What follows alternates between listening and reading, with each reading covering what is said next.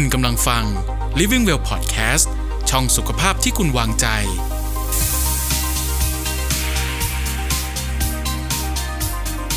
วันนี้จะเป็นวันพิเศษสำหรับทุกท่านครับนี่คือรายการ Living Well โดยโรงพยาบาลกรุงเทพภูเก็ตร่วมกับโรงพยาบาลกรุงเทพศิริโรจน์ครับ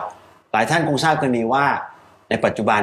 ภูเก็ตได้รับโอกาสจากรัฐบาลในการจะได้วัคซีนมาฉีดป้องกันเรื่องโควิด -19 แต่วันนี้จะมาทำความเข้าใจ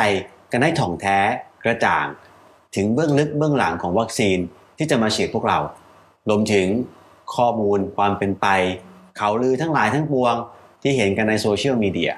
ว่าอะไรคือเรื่องจริงและอะไรที่เราควรจะตัดทิ้งออกไปจากระบบความคิดของพวกเราวันนี้ผมได้รับเกียรติจากอาจารย์2ท่านนะครับซึ่งเป็นผู้เชี่ยวชาญในเรื่องของโรคติดเชื้อทั้ง2ท่านแล้วก็จะเป็นผู้ที่จะมาไขข้อข้องใจในหลายเรื่องเกี่ยวกับเรื่องวัคซีนโควิด -19 ซึ่งพวกเราหลายคนตั้งการ์ดไม่ยอมฉีดและหลายคนก็บอกยังไงก็ไม่ฉีดวันนี้เราหวังว่าเมื่อท่านได้รับฟังข้อมูลจากพวกเราแล้วจะเปลี่ยนใจพวกท่านได้ผมอยู่กับท่านอาจารย์2ท่านนะครับคุณหมออุบลพันธ์บุพภาอาจารย์ธรรมนะครับอายุรแพทย์โรคติดเชื้อโรงพยาบาลกรุงเทพภูเก็ตอาจารย์สวัสดีครับสวัสดีค่ะและอีกท่านนึงคือคุณหมอขวัญจิตโภคาผลนะครับอายุรแพทย์โรคติดเชื้อโรงพยาบาลกรุงเทพศิริโรจน์อาจารย์สวัสดีครับสวัสดีค่ะเวลาจะเรียกคุณหมอเนี่ยเขาเรียกว่าอาจารย์นะครับเพราะไม่เรียกคุณหมอก็ได้เนาะหรือเรียกอาจารย์ก็ได้เนาะนะครับเพราะดูอาจารย์อาจจะดูอายุมากไปทั้งสองท่านอายุยังไม่มากนะครับผมเริ่มจากความกลัวก่อนอาจารย์ถามท่านอาจารย์ขวัญจิตก่อนก็ได้ครับว่าไอ้ความกลัวที่เกิดขึ้นจริงๆแล้วเนี่ยเวลาเราบอกว่าฉีดวัคซีนแล้วจะแพ้เนี่ยอาการแพ้ที่เด่นๆลอยๆมา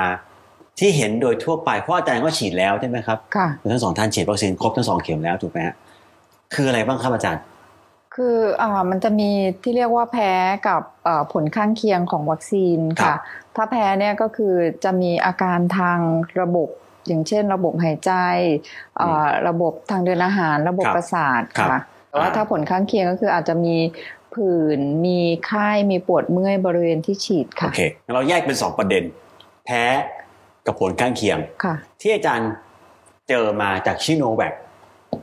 จากประสบการณ์ตรงอาจารย์มี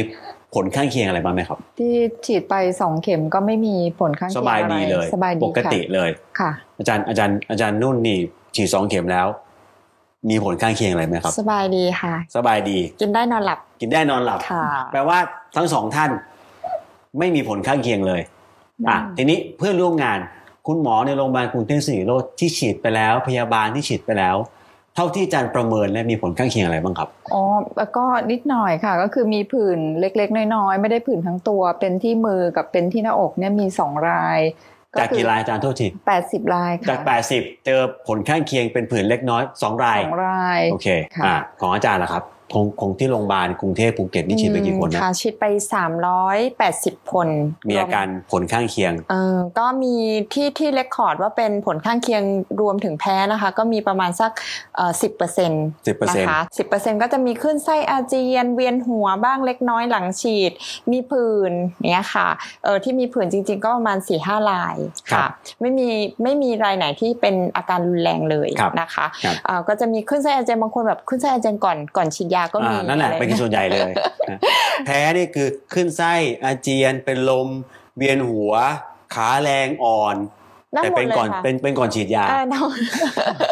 พอฉีดเสร็จแล้วก็เดินสบายดีขึ้นไส้อาเจียน4รายอย่างเงี้ยค่ะแล้วก็เฝ้าระวังเข็ม2จะมีหรือเปล่ามีอาการนี้หรือเปล่าปรากฏว่า4รายนั้นก็หลังเข็ม2ไม่มีขึ้นไส้อาเจียนงั้นโดยสรุปเท่าที่อยู่ในวิสัยที่อาจารย์ประเมินในกลุ่มเพื่อนร่วมงานของอาจารย์เองก็ไม่มีใครเป็นอะไรก็มีผื่นนิดหน่อยมีอาการข้างเคียงบ้างเล็กน้อยตามความแข็งแรงของผู้คนปกติใช่ค่ะก็โอกาสแพ้มันก็มีได้อยู่แล้วหรือผลข้างเคียงมันก็มีได้อยู่แล้วเหมือนเรากินยาทั่วไป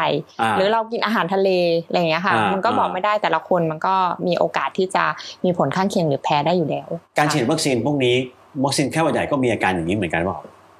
มีได้ค่ะมีได้เหมือนกันในบางคนเหมือนกันกลับไปประสบการณ์อาจารย์ตอนที่ฉีดโดนเข็มแรกเนี่ยความกังวลมีไหมครับอาจารย์เป็นหมออาจารย์มีข้อมูลเยอะอ่านเยอะฟังเยอะเห็นอะไรเยอะอาจารย์กังวลอะไรไหมครับอ๋อไม่กังวลค่ะเพราะว่าได้รับซิโนแวคเหมือนกันก็คือ เหมือนอินฟลูเอนซ่าวัคซีนนะคะก็คือยังไงก็คือเป็นเชื้อตายแล้วมันก็ไม่ได้มีส่วนผสมอะไรที่แปลกใหม่ที่อยู่ในนั้นนะคะครับค่ะแล้วก็เชื้อมันก็ไม่สามารถที่จะมาทำอันตรายเราได้อยู่แล้วค่ะส่วนใหญ่ระบบภูมิคุ้มกันก็อาจจะทำให้มีไข้ได้ปวดเมื่อยได้อะไรอย่างนี้ปกติก็คือไม่ได้เป็นคนที่แพ้ง่ายค่ะก็เลยไม่ได้มีความกังวลอะไรค่ะแล้วอาจารย์กังวลอะไรไหมไม่กังวลเลยไม่เลยเตรียมพร้อมมือถือถ่ายรูปอัพFacebookเซลฟี่เลยเนาะอัพ Facebook เลยฉันฉีดแล้วใช่ค่ะอาจารย์ครับในโลกใบนี้เนี่ยเขามีวิธีการผลิตวัคซีนโดยเฉพาะวัคซีนโควิดเนี่ยกี่ประเภทครับอ๋อตอนนี้เยอะแยะมากมายค่ะแต่ตอนนี้ที่ออกสู่ตลาดมันจะมี4ประเภทที่เรารู้จักกันดีนะคะวิธีการเนี่ยแตกต่างกันโดยจากการพยายามที่จะเอาไวรัสเข้าสู่ร่างกายเราอย่างไรนะคะก็คืออันแรกก็จะเป็น mRNA นะคะเขาเรียกว่าเป็น mRNA วัคซีนอันที่2ก็จะเป็น viral vector นะคะ mRNA viral vector ค่ะอันที่3ก็จะเป็น inactivated วัคซีนหรือว่าวัคซีนเชื้อตายนะคะแล้วก็อันที่4จะเป็นโปรตีนซับยูนิตนะคะซึ่งเป็นน้องใหม่โปรตีนซับยูนิตโอเคค่ะเอา mRNA ก่อนนะที่เรารู้จักกันก็คือ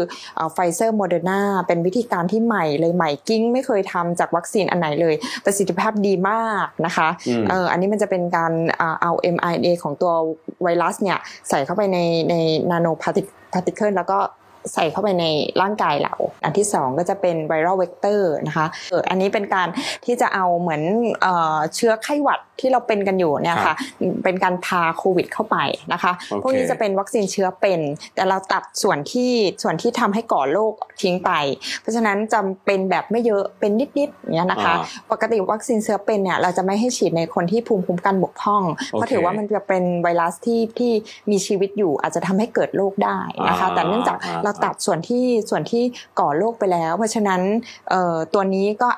จะปลอดภัยมากขึ้นแล้วก็ยังมีจอห์นสันแอนด์จอห์นสันสปุตนิกพวกนี้เป็นไวรัลเวกเตอร์หมดเลยอ๋อสปุตนิกด้วยใช่ค่ะก็จะเป็นแต่ตัวที่พาเข้าไปอ่ะเป็นเชื้อหวัดที่เราเจอกันโดยทั่วไปนะคะก็หวัดคนละแบบกันอย่าง AstraZeneca ใช้หวัดของลิงชิมแปนซีอะไรอย่างเงี้ยค่ะก็อาจจะดีหน่อยเพราะว่าเราไม่ค่อยได้สัมผัสกับเชื้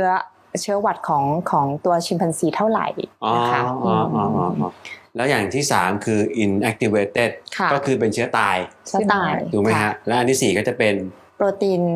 ยูนิตนะคะโปรตีนคืออะไรครับอาจารย์ตัวไวรัสมันจะมีพันธุกรรมแล้วพันธุกรรมตัวนี้มันจะสร้างโปรตีนแล้วโปรตีนเนี้ยมันก็คือเป็นส่วนหนึ่งของตัวไวรัสนะคะซึ่งมันถ้ามันเข้าไปในร่างกายมันจะกระตุ้นให้ร่างกายเราสร้างภูมิคุ้มกันต่อตัวเชื้อขึ้นมาได้แต่แทนที่เราจะฉีดตัวเชื้อเข้าไปแล้วก็ฉีดโปรตีนเข้าไปแทนตัวนี้การมียี่ห้อนึกออกไหม Novavax Novavax ซึ่งก็ยังไม่ได้ลอนช์ออกมาอะไรอย่างเงี้ยค่ะก็ยังมีเฟส3แต่ว่าข้อมูลค่อนข้างดีน่าสนใจส่วนตัวเองก็ชอบค่ะแต่ที่เราได้มา2ยี่ห้อย้ำกันหนักๆ AstraZeneca ใช้วิธีการเป็นไวรัลเวกเตอร์คือเชื้อเป็นค่ะส่วน Sinovac ใช้เชื้อตายใช่ค่ะทั้ง2ยี่ห้อพิสูจน์แล้วว่าไม่มีอาการผลข้างเคียงที่รุนแรงค่ะนะครับก็มีบ้างแต่ว่าน้อยมากคือเวลาคุณหมอพูดนะครับก็จะแบบมีบ้างแต่น้อยมากนิดนึงไม่รัดตัวเองอ่ะทีนี้หลายคนอยากรู้ว่าวัคซีนเนี่ย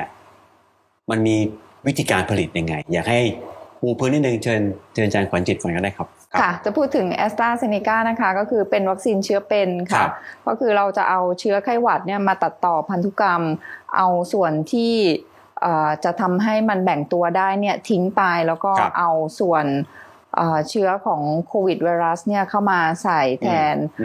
แล้วก็เอาเชื้อเนี้ยฉีดเข้าไปเอามาทำเป็นวัคซีนแล้วก็ฉีดเข้าไปในผู้ป่วยฉีดเข้าไปในคนไข้ผู้ที่รับวัคซีนนะคะก็คือมันก็จะเข้าไปติดเชื้อในคนได้1รอบแต่ว่ามันจะไม่สามารถแบ่งตัวและการติดเชื้อเนี้ยก็คือจะทำให้เราสร้างภูมิคุ้มกันขึ้นมาค่ะแล้วก็ตัวไวรัสนี้มันก็จะโดนระบบภูมิคุ้มกันทำลายไปแต่ว่าภูมิคุ้มกันก็ยังอยู่กับเราเพราะว่ามันจะมีการสร้างภูมิคุ้มกันที่มีความทรงจำเมื่อมันเจอเชื้อโควิดที่เข้ามาจริงๆอ่ะมันก็สามารถสร้างภูมิต้านทานมา ต่อสู้กับเชื้อโรคได้ค่ะโอเคนี่คือ AstraZeneca ซึ่งเป็นเชื้อเป็นเรากำลังจะได้ฉีด AstraZeneca กันถ้าต่างไทม์ไลน์ก็คือเดือนมิถุนายนเป็นต้นไป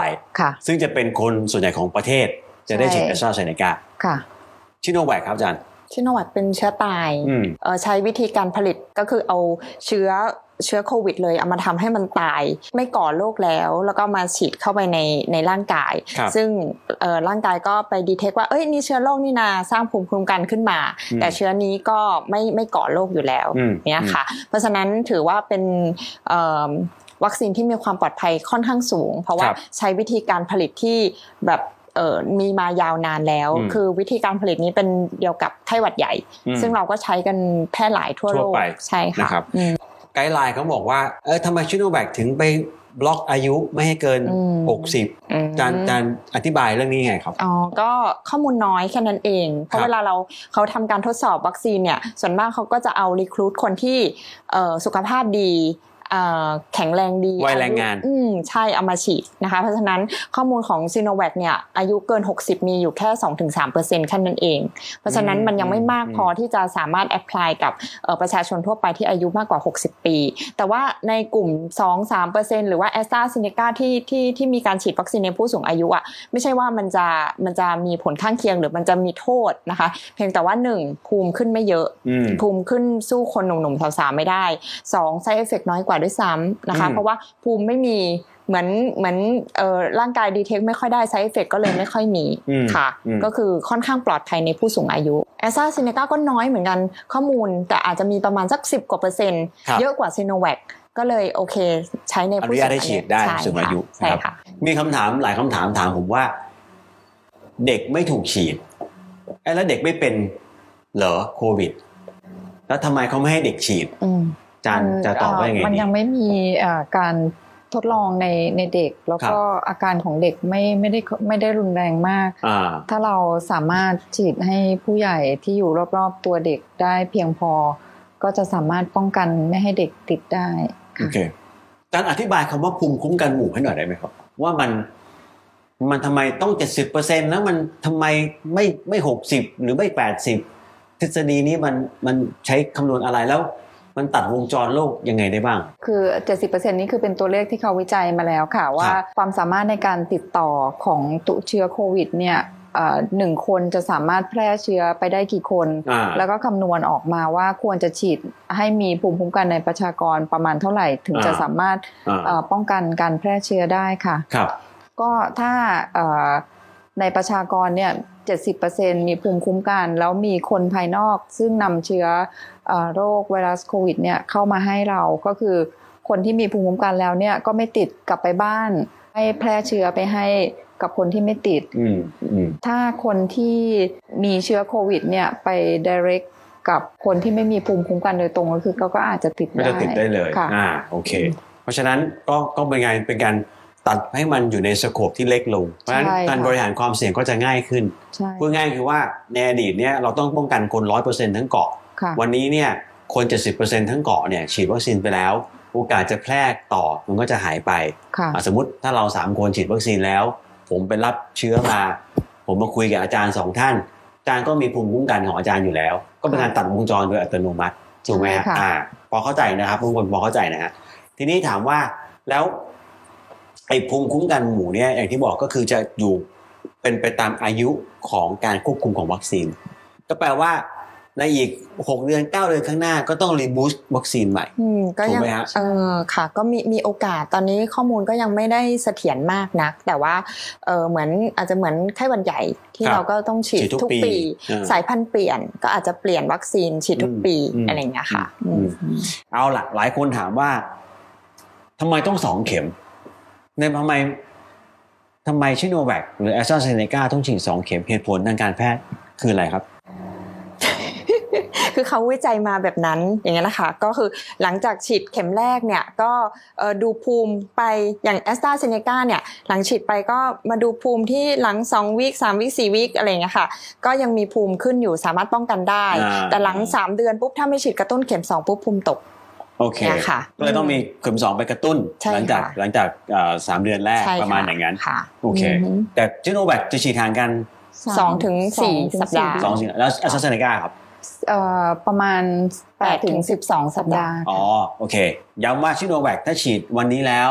ฉีดเข็ม2ประมาณ2ถึง4สัปดาห์แต่ AstraZeneca ฉีดวันนี้แล้วฉีดอีกทีนึงคือ8ถึง10สัปดาห์8ถึง12ค่ะ12สัปดาห์โอเคก็ห่างกันแปลว่าคนฉีด Sinovac ก็จะจบ2เข็มเร็วหน่อยคนฉีด AstraZeneca ก็จบ2เข็มห่างหน่อยยังติดได้ไหมครับคนฉีดวัคซีนแล้วยังมีโอกาสไปรับเชื้อมาแล้วยังติดได้ไหมติดได้ค่ะติดได้แต่จะอาการจะไม่รุนแรงใช่ค่ะใช่ไหมครับแล้วเมื่อรับเชื้อมาแล้วมีโอกาสจะไปแพร่ไหมสมมติผมติดผมฉีดวัคซีนแล้วผมไปรับเชื้อโควิดมาผมมันเป็นภาษาเขาเรียก carrier นะยังส่งต่อได้ส่งต่อได้เพราะฉะนั้นถึงแม้ว่าจะรับวัคซีนแล้วก็ต้องใส่หน้ากากอยู่ล้างมือให้เรียบร้อยอยู่เหมือนเดิม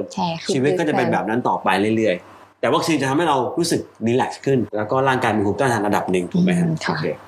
อาจารย์ครับแล้วฉีดไปแล้ว2เข็มเนี่ยมันคุมได้นานแค่ไหนครับตอนนี้ยังบอกไม่ได้เขาก็ยังติดตามกันอยู่แต่อย่างน้อยก็มีข้อมูลของ Astra ว่าอย่างน้อยก็6เดือน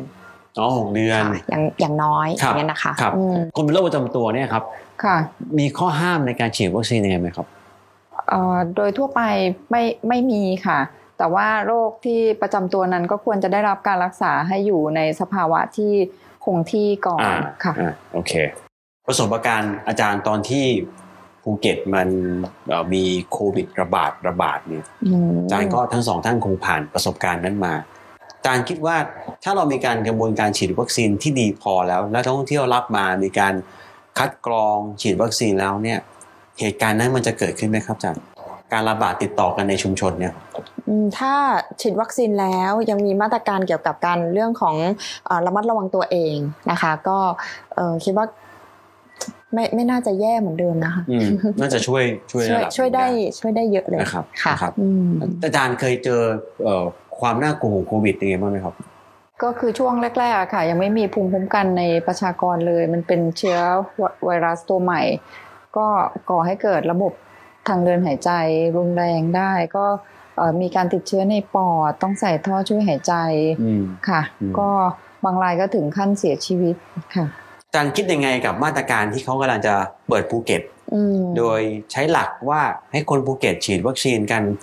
70% ของประชากรเพื่อเกิดภูมิคุ้มกันหมู่แล้วก็อนุญาตให้คนต่างชาติที่ฉีดวัคซีนแล้วเหมือนกันเนี่ย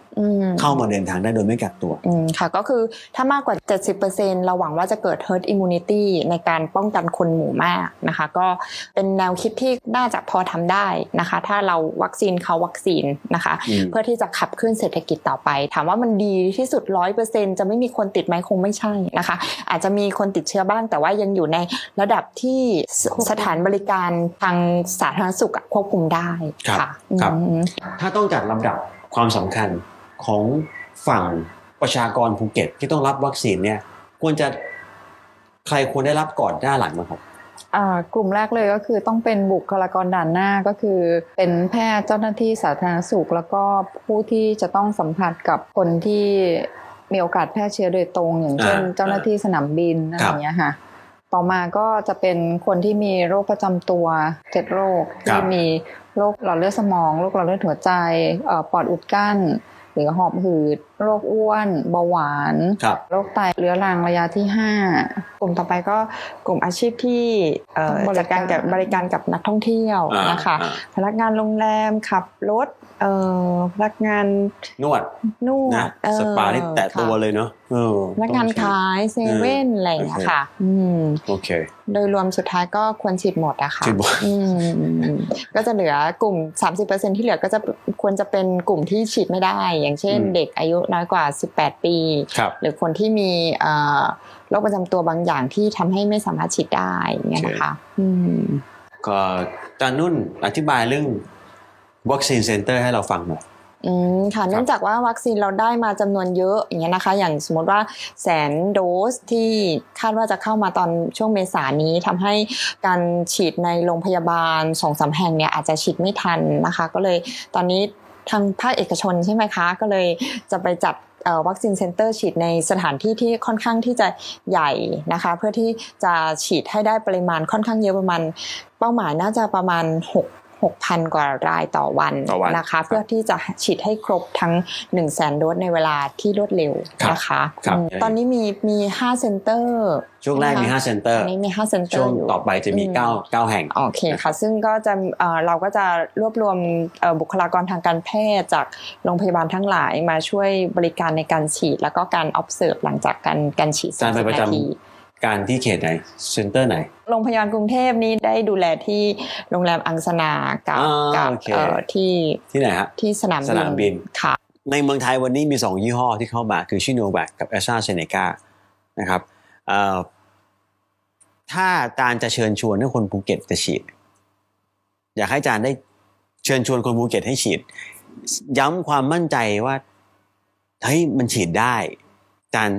สั้นๆอาจารย์ก่อนฉีดก่อนครับซิโนแวคเนี่ยก็คือได้ฉีดมาแล้วที่ได้ของภูเก็ตมาก็คือได้มา4,000 โดสแล้วก็ฉีดไปเรียบร้อยแล้วแล้วก็ผลข้างเคียงที่เราติดตามก็คือมีน้อยมากค่ะก็คือไม่ถึง 10% แล้วก็เรื่องของการเสียชีวิตนี่ก็ไม่มีค่ะแล้วก็ถ้าเกิดเราฉีดแล้วก็คือมันเป็นการสร้างภูมิคุ้มกันที่มีประสิทธิภาพแล้วก็ลดภาระเรื่องของการเดินทางก็คือไม่ต้องกังวลเรื่องการเดินทางหรือว่าการที่เราจะได้รับเชื้อมากนักแต่ว่าเราก็ต้องมีมาตรการป้องกันก็คือสวมหน้ากากอะไรล้างมือ keep distance เหมือนเดิมค่ะก็คือมันจะช่วยให้ชีวิตเราง่ายขึ้นแล้วก็ถ้าเราฉีดได้เกิน 70% ของประชากรเนี่ยมันก็จะมีภูมิคุ้มกันในประชากรก็คือจะสามารถป้องกันบุตรหลานของเราได้ป้องกันคนที่ไม่สามารถรับวัคซีนได้ด้วยค่ะก็คือเราก็จะไม่แพร่ไปให้คนอื่นเป็นการบล็อกการระบาดรอบใหม่ค่ะครับอาจารย์นุ่นครับอยากให้สร้างความมั่นใจให้กับพวกเราตอนนี้มันเพราะว่าตอนนี้ทั่วโลกเขาฉีดกันแบบปูพรมฉีดนะข่าวมันก็เลยจะเยอะอย่างเช่นฉีดไปแล้วอีก5วันต่อมาเส้นเลือดในสมองแตกหรือว่าอีกฉีดไปแล้ว10วันหัวใจวายทุกอย่างเนี่ยโดนรีพอร์ตขึ้นมาว่าเป็นจากหลังการฉีดวัคซีนทั้งสิ้นนะคะเพราะว่าตอนนี้ทุกคนแทบจะฉีดกันไปหมดแล้วการเกิดแก่เจ็บตายมันมีอยู่ทุกวันเพราะฉะนั้นทุกข่าวที่ออกมามันจะต้องผ่านการกลั่นกรองก่อนว่ามันเกี่ยวกับวัคซีนไหมความจริงถ้าเขาไม่ฉีดวัคซีนเขาก็โรคนั้นมันก็เกิดขึ้นได้อยู่แล้วความจริงทางทฤษฎีอ่ะมันไม่มีความเกี่ยวข้องกันเลยอย่างเช่นแบบฉีดวัคซีนไปแล้วเส้นเลือดโป่งพองแตกมันทำทฤษฎีมันไม่เกี่ยวกันเลยแต่ว่าข่าวมันออกไปแล้วคนก็ตกใจละเนี่ยนะคะทีนี้เวลาเราได้รับข่าวมาอาจจะต้องกรองนิดนึงว่ามันอาจจะไม่ได้เกี่ยวกับวัคซีนคนส่วนมากอะฉีดไปแล้วเป็น100 ล้านโดสทั่วโลกแล้วนะคะทุกอย่างที่เกิดขึ้น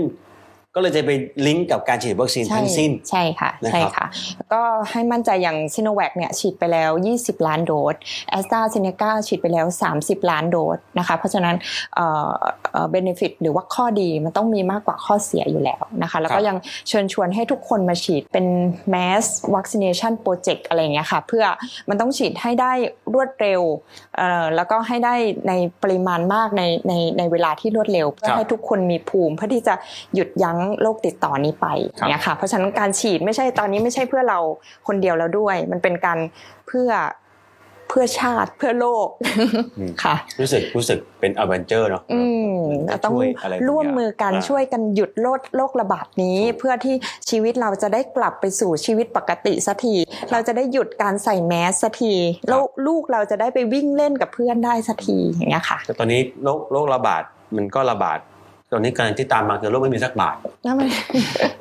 แห้งเหี่ยวเลยครับครับที่เราได้ยินไปได้ฟังไปก็จะเป็นรายละเอียดของวัคซีนหลักๆก็จะเน้น2ยี่ห้อคือชิโนแวคย้ำนะฮะชิโนแวคใช้วิธีการผลิตจากเชื้อตายแอสตราเซเนกาใช้ผลิตจากเชื้อเป็นทั้ง2ยี่ห้อเนี่ยฉีดกันมาเป็น10ล้านโดสแล้วโดยเฉพาะชิโนแวคที่จะมาฉีดที่ภูเก็ตท่านที่ฟังและดูรายการนี้นะครับหากสนใจที่จะลงทะเบียนรับวัคซีนเนี่ยสามารถเข้าไปที่เว็บไซต์ phukettongsana.com ซึ่งจะแบ่งเป็น2กลุ่มที่1คือถ้าท่านมีบริษัทมีธุรกิจท่านสามารถจะเป็น username และ password แล้วก็ submit excel file จะเป็น50คน100คน200คนเข้าในระบบได้เลยก็จะมีการตรวจสอบข้อมูลแล้วก็จะส่งกลับไปว่าท่าน